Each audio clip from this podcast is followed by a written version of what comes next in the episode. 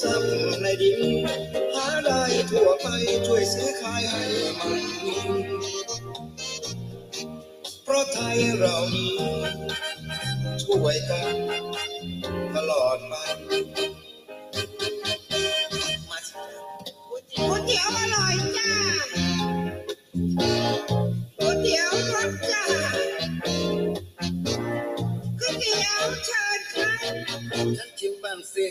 อยา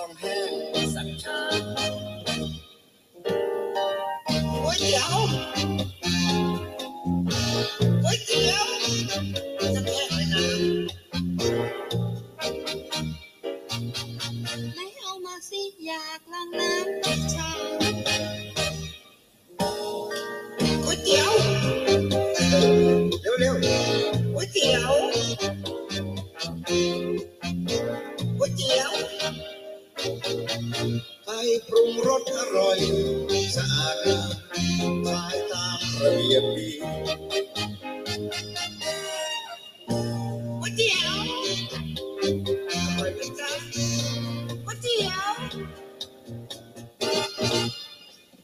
ของไทยใช้พืชผล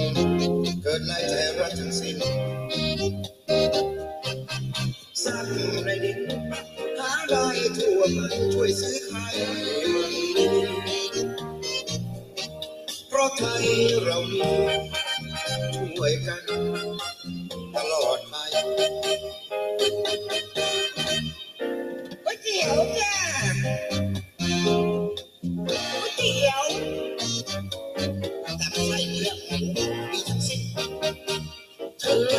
ญจ้ะให้ลองต้มยำไม่ใส่พริกสักชามก๋วยเตี๋ยวน้ำมันไม่ใส่พริกก๋วยเตี๋ยวเร็วๆเดี๋ยวหมดนะจ๊ะเชิญเชิญเชิญทุกคนมารับประทานก๋วยเตี๋ยวกันครับฉันเคยกินแล้วใช่เจ้านี้ อร่อยดีก๋วยเตี๋ยวใครเอาไม่งอกบอกด้วยนะจ๊ะ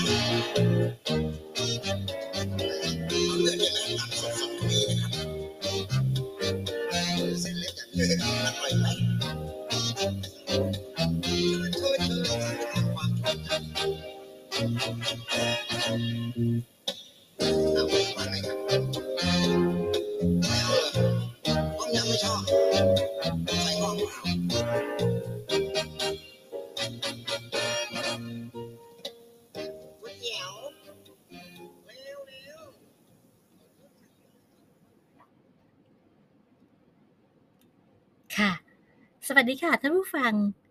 ขอต้อนรับท่านผู้ฟังทุกท่านเข้าสู่รายการ SNC Library Podcast รายการวิทยุออนไลน์ ที่จะร้อยเรียงสารพันเรื่องราว สรรหามาเล่า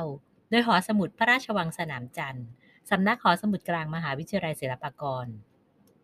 ดิฉันนฤมลบุญญาณิตบรรณารักการบริการสารสนเทศทำหน้าที่ผู้ดำเนินรายการค่ะค่ะสำหรับเพลงนำรายการที่จบลงไปนะคะ เชื่อว่าท่านผู้ฟังส่วนใหญ่นะฮะอาจจะไม่ได้เคยได้ฟังได้ยินเพลงนี้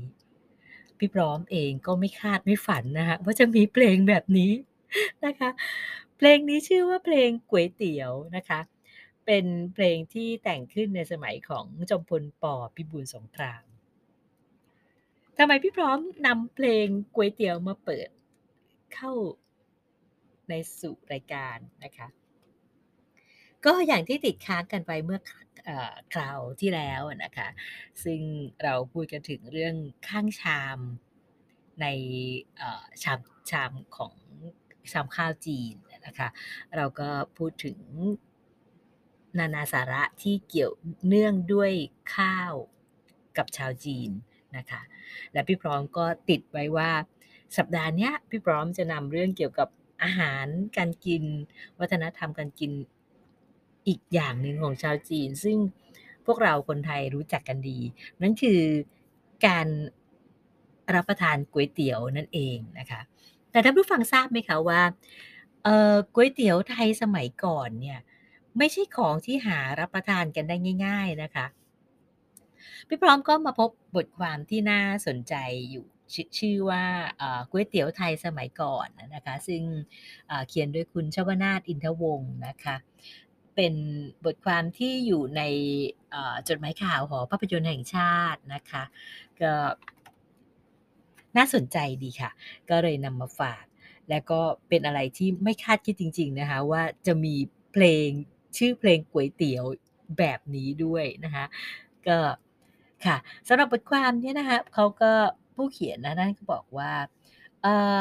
บรรดาอาหารที่เรากินกันทุกวันเนี่ยนะคะก็ปฏิเสธไม่ได้เลยว่าก๋วยเตี๋ยวคือหนึ่งในเมนูที่เราต้องสั่งกันอยู่เป็นประจำด้วยความที่เป็นเมนูซึ่งหาง่ายกินง่ายนะคะได้โภชนาการทางอาหาร ราคาไม่แพงและหลายๆร้านก็ทำได้อย่างอร่อยนะคะ มีสูตรที่พลิกแปลงหลากหลายแตกต่างกันไปนะคะ ซึ่งสูตรเด็ดของแต่ละร้านนั้นก็ทำให้เรานั้น อยากที่จะไปเลือกไปลองไปชิมดูนะคะจึงมีร้านก๋วยเตี๋ยวที่เปิดอยู่มากมายนะคะสำหรับประเทศไทยของเรานะคะไม่ว่าจะเป็นตึกแถวริมทางตอกซอกซอยนะคะก็แม้กระทั่งรถเข็นขายนะคะหรือถ้าไปตามหมู่บ้านก็จะมีเขาเรียกอะไรรถป๊อกๆนะคะก็จะขี่ซาเล้งมาขายก๋วยเตี๋ยวแล้วก็มีการเคาะเกาะเคาะไม้เนาะมาเป็นสัญญาณบอกให้เรารู้ว่าเอาก๋วยเตี๋ยวมาอะไรอย่างนี้นะคะ เออแต่ถ้าเกิดเออในสมัยเนี้ยนะคะเราเราเราก็อาจจะแบบพบเจอก๋วยเตี๋ยวกันได้แบบทั่ว ๆ ไปตามถนนหนทางเลยนะคะแต่ว่าในสมัยก่อนเนี่ยนะคะถ้าย้อนไปถึงก๋วยเตี๋ยว หรือร้านก๋วยเตี๋ยวในสมัยก่อนเนี่ย เราก็อาจจะนึกไม่ออกหรือมองภาพไม่ออกนะคะว่ามันจะมีหน้าตาเป็นอย่างไร แล้วก๋วยเตี๋ยวในประเทศไทยนั้นมีที่มาที่ไปอย่างไรนะคะก่อนจะมาถึงจุดที่ มันกลายเป็นอาหารสามัญประจำบ้านก็ว่าได้นะประจำวันที่แบบทุกคนเวลานึกอะไรไม่ออกบางทีก็กินก๋วยเตี๋ยวแล้วกันอะไรอย่างนี้นะคะเออก๋วยเตี๋ยวหรือก๋วยเตี๋ยวเนี่ยนะคะตาม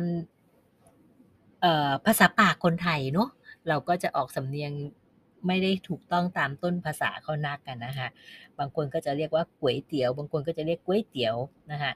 ก็ก็ขึ้นอยู่กับ ความสะดวกปากในการในการออกออกเสียงนะคะ ก็เป็นคำที่มาจากภาษาแต้ติ๋วนะคะ ซึ่ง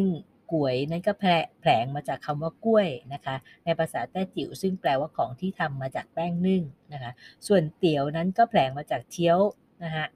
เชี๊ยวที่แปลว่าเส้น รวมความแล้วก็ความหมายก็หมายถึงว่าเป็นอาหารประเภทเส้นที่ทำมาจากแป้งนึ่งนั่นเองนะคะมีการสันนิษฐานว่า อาหารชนิดเนี้ยนะคะก็เข้ามาตั้งแต่สมัยอยุธยา โดยเฉพาะในสมัยของพระนารายมหาราชนะคะซึ่งเป็นยุคที่ไทยเรานั้นเป็นศูนย์กลางทางผ่านของการค้าขายของนานาระยะประเทศนะคะที่เข้ามาพำนักตั้งถิ่นฐานทำการค้าแลกเปลี่ยน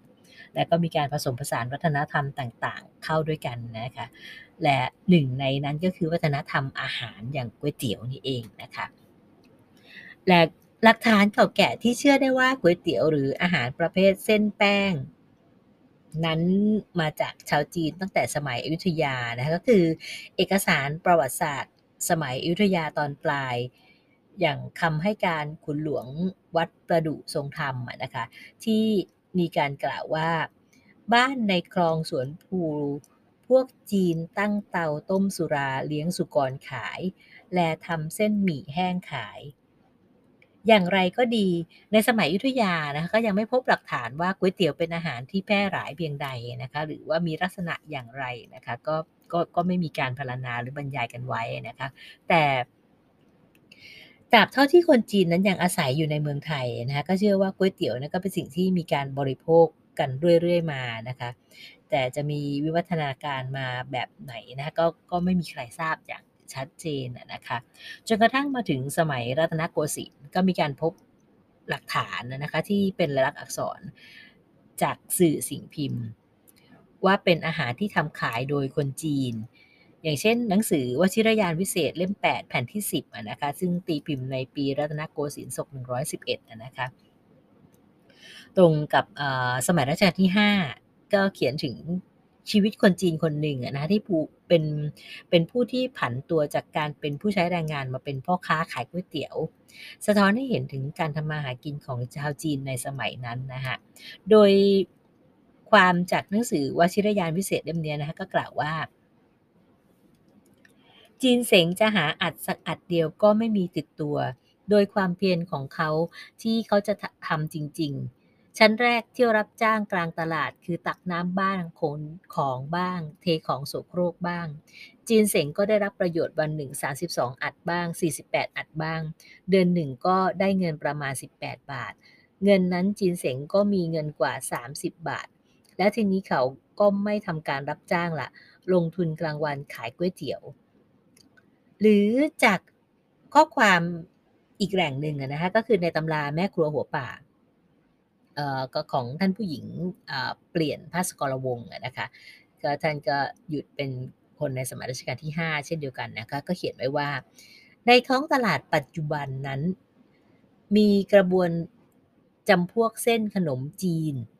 หมี่ก๋วยเตี๋ยว บะหมี่หมี่ซั่ววุ้นเส้น มี่เข้ามาจำหน่าย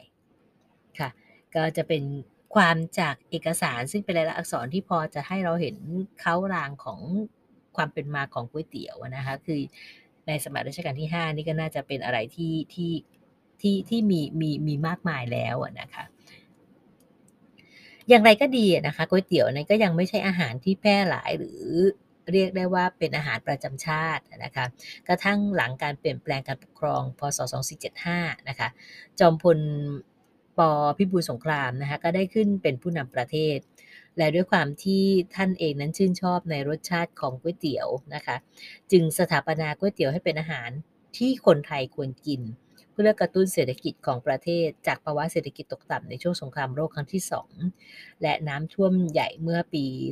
2485 นะคะ เนื่องจากว่าก๋วยเตี๋ยวนั้นเป็นอาหารที่ทำง่ายแล้วก็กินง่ายตามคำปราศัยของจอมพลปพิบูลสงครามนะคะ ซึ่ง ท่านก็มีการกล่าวปราศัยไว้ว่า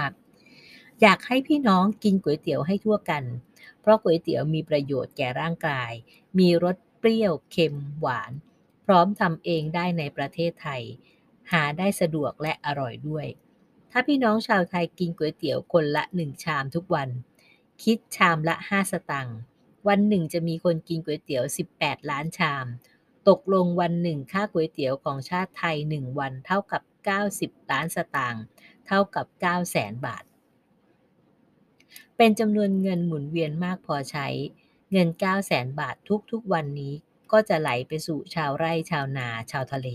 ทั่วกันไม่ตกไปอยู่ในมือใครคนหนึ่งคนใดเพียงคนเดียว และเงิน 1 บาทก็มีราคา 1 บาท ซื้อก๋วยเตี๋ยวได้เสมอ ไม่ใช่ซื้ออะไรก็ไม่ได้เหมือนอย่างทุกวันนี้ ซึ่งเท่ากับไม่มีประโยชน์เต็มที่ในค่าของเงินมันเอง อันนี้ก็เป็นคำปราศัยของจมพลปอพิบูลสงครามนะคะที่เหมือนท่านมาชวนเชิญชวนเนาะเชิญชวนให้ให้ให้ประชาบะให้ประชาชนชาวบ้านเนี่ยนะคะก็หันมารับประทานก๋วยเตี๋ยว ซึ่งผลิตได้เองในประเทศไทยนะคะแล้วก็ราคาก็ไม่แพงด้วยนะคะก็เหมาะกับยุคที่เศรษฐกิจเป็นเงินเฟ้อในช่วงนั้นนะคะก็อาจพูดได้ว่า สมัยของจมพลปพิบูลสงครามเนี่ยนะคะก๋วยเตี๋ยวก็เลยกลายเป็นสิ่งที่ได้รับความนิยมแพร่หลาย แล้วก็มีการระดมโฆษณาให้คนหันมากินอาหารเมนูนี้ มีการเปิดหลักสูตรสอนให้คนทำบังคับให้ข้าราชการขาย มีการแจกรถเข็นให้ขาย แล้วก็มีการแต่งเพลงรณรงค์ให้ประชาชนกินก๋วยเตี๋ยว ก็คือเพลงที่พี่พร้อมได้เปิดไปเมื่อต้นรายการนั่นเองนะคะชื่อเพลงว่าเพลงก๋วยเตี๋ยวนะคะ ค่ะ แล้วก็ท่านรณรงค์จนกระทั่งก๋วยเตี๋ยวเนี่ยแทรกซึมเข้าไปทุกหย่อมย่าในเมืองไทยนะคะแล้วก็พัฒนาไปตามความคิดสร้างสรรค์หรือว่าวัตถุดิบท้องถิ่นของแต่ละภูมิภาค จนก๋วยเตี๋ยวนั้นก็เลยกลายมาเป็นอาหารมื้อหลักของคนไทยมาจนถึงปัจจุบันนี้นะคะและถ้าพูดถึงรูปร่างหน้าตาของร้านก๋วยเตี๋ยว และก๋วยเตี๋ยวในสมัยก่อนนะคะ ทางหอภาพยนตร์เองนะคะก็จะ พบว่ามีหนังบางเรื่องนะคะที่ถ่ายภาพร้านก๋วยเตี๋ยวในสมัยก่อนไว้ให้ได้ให้เราได้มาย้อนรำลึกกันนะคะ ก็เป็นภาพร้านก๋วยเตี๋ยวที่บางคนอาจจะจินตนาการแทบไม่ออกนะคะว่าร้านก๋วยเตี๋ยวสมัยก่อนนั้นหน้าตาเป็นอย่างไรนะคะ อย่างเช่นภาพร้านก๋วยเตี๋ยวที่พระเจ้าบรมวงศ์เธอกรมพระกำแพงเพชรอัครโยธินนะคะทรงถ่ายเมื่อครั้งไปดูงานการก่อสร้างสะพานพุทธ เมื่อราวปี 2472 ถึง 2475 นะคะ ก็เป็นร้านก๋วยเตี๋ยวหาดเร่ริมทางเล็กๆ ของคนจีนนะคะ ที่หาดูไม่ได้แล้วในปัจจุบันนี้นะคะ แล้วก็ร้านก๋วยเตี๋ยวในตลาดหัวหิน เมื่อครั้งรัชกาลที่ 7 เสด็จประพาสหัวหินในปี 2473 นะคะภาพแม่ค้าพ่อค้าขายก๋วยเตี๋ยวเรือที่คลองดำเนินสะดวกจังหวัดราชบุรีในปี 2507 นะคะแล้วก็ตลาดน้ำวัดไซตลาดน้ำเก่าแก่ในกรุงเทพนะคะในปี 2506 ซึ่งปัจจุบันก็ไม่มีให้เห็นกันแล้วเช่นกันนะคะในภาพยนตร์สารคดีทางโทรทัศน์ชุดมรดกของไทยที่ผลิตโดยบริษัทเอสโซสแตนดาร์ดประเทศไทยจำกัดนะคะก็จะมีภาพต่างๆ เหล่านี้ให้เราได้ชมกันนะคะและใครที่สนอกสนใจนะคะก็สามารถไป ติดตามชมได้นะคะ ที่หอภาพยนตร์แห่งชาตินะคะ เพื่อที่จะได้ชื่นชมวิถีชีวิตไทย แล้วก็ย้อนรำลึกถึงความหลังถึงอาหารที่มีชื่อว่าก๋วยเตี๋ยว ซึ่งในปัจจุบันนี้ต้องบอกว่าเป็นอาหารจานหลักจานหนึ่งของคนไทยเลยนะคะ ก็จะได้ไปดูว่าวิวัฒนาการประวัติศาสตร์ความเป็นมาอันยาวนานของก๋วยเตี๋ยวในยุคที่มีการถ่ายถ่ายทำเป็นภาพยนตร์แล้วนะคะน่าสนใจเพียงใดนะคะและในบทความบทในบทความ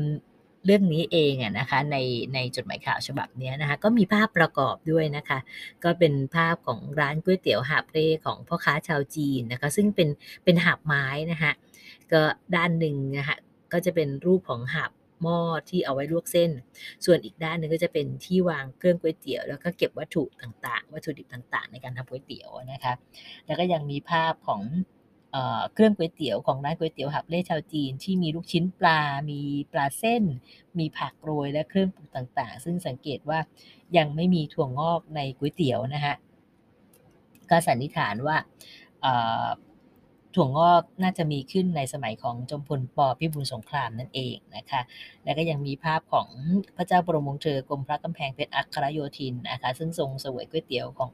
จากร้านก๋วยเตี๋ยวหาบในนี้เองนะคะแล้วก็เป็นภาพของผู้ตามเสด็จรัชกาลที่ 7 ขณะที่กินก๋วยเตี๋ยวที่ร้านแห่งหนึ่งที่ตลาดหัวหินนะคะแล้วก็เป็นภาพของแม่ค้าก๋วยเตี๋ยวเรือที่ตลาดน้ำคลองดำเนินสะดวกนะคะขณะที่กำลังปรุงก๋วยเตี๋ยวสังเกตว่าแม่ค้านั้นก็น่าจะเป็นคนไทยนะคะเพราะว่าก๋วยเตี๋ยวก็ไม่ได้จำกัดการขายอยู่แค่เพียงคนจีนแล้วนะคะนับแต่สมัยจอมพลปพิบูลสงครามเป็นต้นมานะคะ แล้วก็ยังมีภาพของชาวบ้านที่กินก๋วยเตี๋ยวอยู่ริมคลองดำเนินสะดวก แล้วก็เป็นร้านก๋วยเตี๋ยวที่ตลาดน้ำวัดไซนะคะ แล้วก็จะเป็นภาพของคนขายก๋วยเตี๋ยวนะฮะ คนนี้น่าจะเป็นผู้ชายนะที่ที่กำลังคลุก คลุกเคล้าเครื่องแล้วก็น้ำซุปลงไปในชามใบหนึ่งนะก่อนที่จะเทลงไปในชามอีกใบที่จะเอาไว้ที่ที่ลวกเส้นแล้วก็ถั่วงอกรอไว้แล้วนะฮะแล้วก็เป็นภาพของชาวจีนที่ตลาดน้ำวัดไซขณะที่พักเรือเพื่อแวะกินก๋วยเตี๋ยวนะคะ อันนี้ก็จะเป็นเข้าใจว่าเป็นภาพมาจากภาพยนตร์ชุดอนุอนุชุดมรดกของไทยที่ผลิตขึ้นโดยบริษัทเอสโซสแตนดาร์ดนั่นเองนะคะค่ะ เป็นอย่างไรบ้างคะ ก๋วยเตี๋ยวที่เรารู้จักกันดีดีในวันนี้นะคะในยุคเก่าก่อนนะก็มีประวัติศาสตร์ความเป็นมาที่น่าสนใจนะโดยเฉพาะอย่างยิ่งในยุคของจอมพล ป. พิบูลสงคราม ต้องบอกว่าเป็นยุคของการระเบิดของก๋วยเตี๋ยวนะฮะที่แบบมีการรับประทานกันรณรงค์ให้รับประทานกันอย่างเป็นล่ำเป็นสันกันทั่วประเทศนะฮะจนกระทั่งกระจายไปอยู่ในแทบจะทุกภูมิภาคนะฮะส่วนภาคไหน กลุ่มชนไหนจะรับประทานก๋วยเตี๋ยวแบบไหนก็ขึ้นอยู่กับวัตถุดิบขึ้นอยู่กับ